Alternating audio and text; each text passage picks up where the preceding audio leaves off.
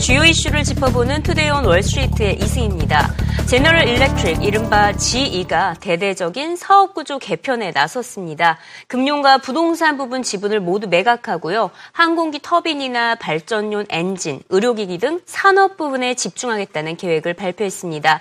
이로써 이제 GE의 수익 42%를 차지하던 금융사업 부부인 GE 캐피털 사업 비중이 크게 줄어들게 되고요. GE 캐피털에서 보유하고 있던 부동산, 이 지분 역시 260억 달러 규모의 자산에 달했는데 이 지분 모두 블랙스톤과 웰스파고에게 매각할 것으로 밝혀지고 있습니다. 그동안 GE의 금융사업은 규제와 저금리로 인해 수익을 내기는커녕 오히려 손실만 안겨줬기 때문인데요. 결국 GE는 산업재 기업이라는 이름에 걸맞게 금융서비스 사업에서는 이제는 손을 떼고 제조업에만 집중하기로 결정을 한 것입니다. 이로써 GE는 오는 2018년까지 전체 수익에서 고부가가치 산업이 차지하는 비중을 90% 이상으로 끌어올릴 것이라는 계획을 발표했습니다. 제프리 이멜트 지휘회장은 이번 구조조정은 주요 사업 부분의 경쟁력을 높이기 위한 결정이었다며 저성장과 낮은 이자율, 높은 유동성 등을 고려할 때 지금이 금융 부분 자산을 매각하기에 적기였다고 밝혔습니다. The business model of financial services has certainly changed. You know, we've got a fantastic industrial portfolio, but we were a large wholesale funded finance company. You know, the wholesale funding model is tougher. We felt like we're disadvantaged versus banks. And at the end of the day, you know, the way investors view financial services versus industrial assets is just starkly different. And we kind of felt from an investor standpoint that this was the right time to make the move. And we've been working this way since the financial crisis. And, you know, why now? I think two things have happened just recently. You know, one is you really have a perfect market to be selling financial service assets. So you've got slow growth, low interest rates, lots of liquidity, people searching for yield. And I think recently the FSOC, you know, the Financial Oversight Board, has really said that there's an off-ramp for companies that were systemically significant to kind of get off as they shrunk. And, you know, we think this is good for the system. We think it's good for the regulatory world. It's good for investors. And that's been more or less recent. Now's the time to do it. 이번 소식에 GE의 주가 11% 넘게 오르면서 지난 2009년 이후 하루 최대 상승률을 기록했습니다.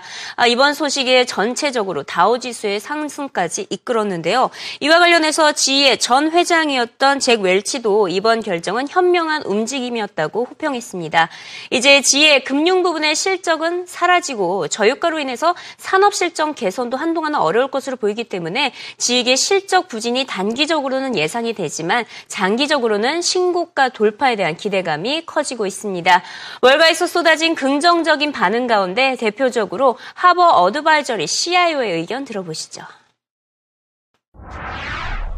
This is the restructuring that the long-suffering GE shareholders like ourselves have been waiting for. This brings GE back to being an industrial whose financial arm is simply there to finance the purchase of their products, which they're in great position to do. I think this will bring the stock to new near-term highs. And our target was 28 to 30. We're pretty much there. The stock is relatively fully valued here on earnings. Earnings are going to struggle for a while where they lose the benefit of the financial earnings. And the industrial earnings grow a little bit slower because of the oil and gas slowdown. So I think the shares are reasonably fully valued. But, Joe, one thing I want to say, I want to shout out for Keith Sharon. You know, back in 08 and 09, he was rolled out and did his deep dive analysis for investors and analysts. It gave us confidence that the company would survive the liquidity crisis. And I think he was moved over by Jeff to run GE Capital to come up with a restructuring like this. And I think he's done a great job. I believe he's the unsung hero at GE. RBC 캐피털 마켓츠는 GE의 밸류에이션이 지금은 저평가됐다며 이번에 발표한 2018년 계획을 기반으로 했을 때 멀티플 18배, 주가 30달러대 중반을 전망을 했습니다. 2년 후부터 실적이 크게 개선될 것을 기대했습니다. GE has been one of the lowest multiple stocks in the multi-industry sector. We believe the big barrier has been lifted as the lower valued finance business becomes a much smaller piece. So if you want to take a group target of, let's say, 18 times and put it on that 90-plus earnings in 2018, that's where you start seeing something closer to the mid-30s. Or I think selling off the assets, getting fair price, you know, basically delivering on what they're promising today, that's going to be part of the catalyst. I think they also have to focus on the Alstom and the oil and gas assets that they acquired at some higher values. They really want to focus their energy on being strong operators there, but really we think the most compelling part at Rockland Trust of this whole deal is the $50 billion buyback. That's almost 20% of the market cap today. It's a better use of funds than going on an acquisition spree. We want them to focus on what they've already acquired, and we want them to move forward with that because that will really unlock more value. And I would say that the 17 times multiple of their $2 per share target they have a couple years out would put the stock at $34. Maybe if you go to 18, it's 36. You add the dividend, you've got some nice returns for the next couple of years you can forecast out for GE.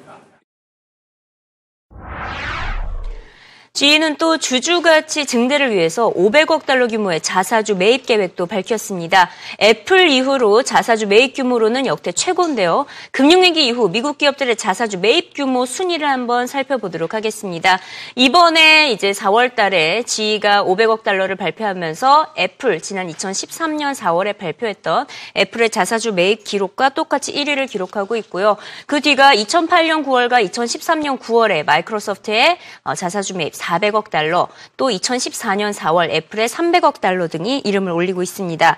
올해는 무엇보다 GE와 애플을 중심으로 미국 기업들의 자사주 매입 규모 총 1조 달러에 육박할 것이다라는 전망까지 나오고 있습니다. GE는 이에 더해서 금융위기 이후 3분의 1 토막이 났던 배당금까지 350억 달러 정도로 확대할 것이라는 계획을 발표했습니다. 제프리 이멜트 지배회장은 2018년까지 자사주 취득과 배당으로 총 900억 달러 이상을 주주들에게 이익으로 돌려주겠다고 밝혔습니다. I just think it's a narrow float. I think that's a positive. It also gives you more, I'd say, utility around the dividend as well as time goes on. You know, you grow the dividend, it's not as much cash out as you do that. So I think there's a number of good things that happen as we reduce the number of shares outstanding. 이번 결정으로 인해 제프리 이멜트 회장이 퇴진 위기에서 벗어났다는 평가가 쏟아지고 있습니다. 지난 2001년 잭 웰치의 뒤를 이어 회장직을 수행했던 이멜트는 최근 매출이 10년 전 매출보다 저조함을 기록함에 따라 퇴출에 대한 압박감이 커졌던 바가 있었는데 이번에 역사적인 구조조정을 단행함에 따라 한 고비는 넘겼다는 평가입니다. I don't think Jeff was necessarily in danger of losing his job, but I think what he was in danger of is losing his legacy. And I think he wanted to really do something. And I think he'd like to stick this out and see this through. You can make an argument here that the multiple will go up from here, perhaps even a market multiple. And that would, the move today is certainly justified. If you're a near-term investor and you don't have a cost basis issue, you've had a nice pop here, okay? And over the next 6 to 9 to 12 months, you have a lot going on. The rest of Synchrony goes. They're going to go and sell what they just said they're going to sell.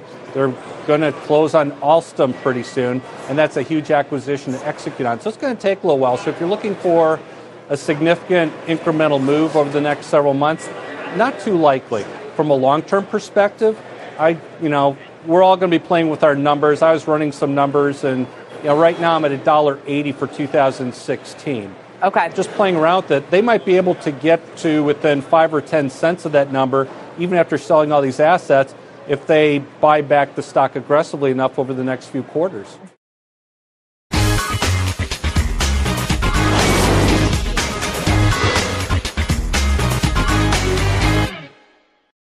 CNBC 헤드라인 시간입니다. 중국 본토 사람들이 홍콩을 방문하는 횟수가 주 1회로 제한됩니다. 홍콩과 맞닿은 선전시가 신규 복수비자 발급자의 홍콩 방문 횟수를 주 1회 이하로 제한하기로 결정을 한 것입니다. 지난해 홍콩을 방문한 중국 본토 인구가 홍콩 인구의 6배가 넘는 4,700만 명에 달하자 이 같은 조치가 취해진 것으로 보이고요. 지금까지 선전시는 중국 도시 가운데 유일하게 홍콩 방문 무제한 복수비자를 발급했던 곳입니다. 이번 조치로 홍콩의 치솟는 물가 우려 한동안 완화될 것이라는 전망이 나오고 있습니다. 로이터의 설문조사 결과를 살펴보도록 하겠습니다. 연준의 정책에 따라서 아시아의 통화시장, 외환시장이 크게 흔들리게 될 것이라는 결과가 나왔는데요. 심지어 이제는 금리 인상이 전망이 나오고 있기 때문에 아시아 통화의 약세가 예상된다는 전망이 나왔습니다. 30명의 외환 전문가들을 대상으로 조사를 한 결과 일단 이번 주에 인도네시아 루피아가 약세를 더 나타낼 것으로 예상을 했고요. 앞으로 1년 동안은 5% 더 떨어질 것으로 봤고 우리나라의 원화 역시 같은 기간에 4% 약세가 예상된다는 전망이 나왔습니다. 이런 가운데 달러화 대비 유로화 약세 현상도 심화될 것이라는 전망이 나왔습니다. 이제는 미국의 경제 지표에 모든 것이 달렸다라고 평가를 하고 있는데요. 일단 모든 것이 미국의 경제지표에 달린 가운데 화요일에 발표되는 소매지표를 주시할 필요가 있어 보입니다. 미국의 소매 판매가 긍정적으로 나올 경우 달러화 대비 유로화가 1.05달러대까지 떨어질 것이라는 전망이고요. 또 올해 안에 금리가 인상될 가능성이 농후하기 때문에 유로화보다 달러화에 대한 투자 열풍이 거세질 것이라는 트레이더들의 전망이 쏟아지고 있습니다. 글로벌 투자 자금은 높은 수익률을 따라서 이제는 또 유럽 배당주 펀드에 몰리고 있는 것으로 나타났습니다. 시장 조사 업체 EPRF에 따르면 올 들어서 유럽 배당주 펀드에 110억 달러, 우리 돈으로 12조 원이 벌써부터 몰려든 것인데요. 지난해 전체 순유입 170억 달러를 훌쩍 넘어선 것을 확인할 수가 있습니다. 특히 배당 수익률이 4%에 달하고 있는 에너지와 유틸리티 부분에 가장 많은 자금이 흘러들어가고 있습니다. 무엇보다 유럽중앙은행의 양적 완화 정책이 유럽 시장의 주식 투자 리스크를 크게 줄이고 있다는 분석입니다. 최근에 스타벅스가 교육과 관련된 정책을 발표한 바가 있었는데요. 이에 대한 긍정적인 평가가 들리고 있습니다. 스타벅스가 전 직원들을 대상으로 학사 취득 프로그램을 확대하기로 했습니다. 온라인으로 학사를 취득하려는 직원들의 교육 비용을 전액 지원하는 프로그램인데 이에 대해 니콜 스미스 경제학자는 임금을 올려주는 것보다 더 뛰어난 효과를 가져올 것이라는 긍정적인 평가를 내렸습니다. 물고기를 잡아주는 대신 잡는 방식을 알려주는 셈이라고 표현을 했는데요. 스타벅스는 직원에 대한 투자가 엄청난 자산 효과를 가져올 것이라는 알고 있는 것을 확인할 수 있었다고 이 같은 평가를 내놓고 있습니다. 스타벅스는 앞으로 10년 동안 학자금 지원 프로그램에 2억 5천만 달러를 투자할 계획이라고 밝혔습니다. 중국의 리 커창 총리가 중국 정부가 경제 하강 압력에 대응해야 한다고 강조했습니다. 중국의 경제 회복 속도가 더딘 가운데 하강 압력이 커지고 있음을 직접적으로 시사를 한 것인데요. 특히 고용과 소득에 대한 충격을 피해야 한다고 지적을 했습니다. 이를 해결하기 위해서는 지역 경제 인프라 구축에 시급하게 나설 필요가 있다고 입장을 밝혔습니다. 마지막으로 애플워치와 관련된 소식 짚어보도록 하겠습니다. 애플워치에 대한 예약 판매가 진행된 가운데 벌써부터 품절 현상이 나타나고 있는데요. 벌써부터 온라인 경매 업체죠. 이베이에서는 웃돈을 얹은 채 애플워치가 판매가 되고 있다고 합니다. 팀쿡의 애플 CEO는 주문량에 놀랍다며 만족감을 드러냈습니다. It's been incredible. You know, this morning I got reports from all the way around the world, from Japan to Australia to China to Germany to France to the UK, Canada, and now in the U.S. It's extraordinary. Customers are giving us great feedback, and the orders are great as well.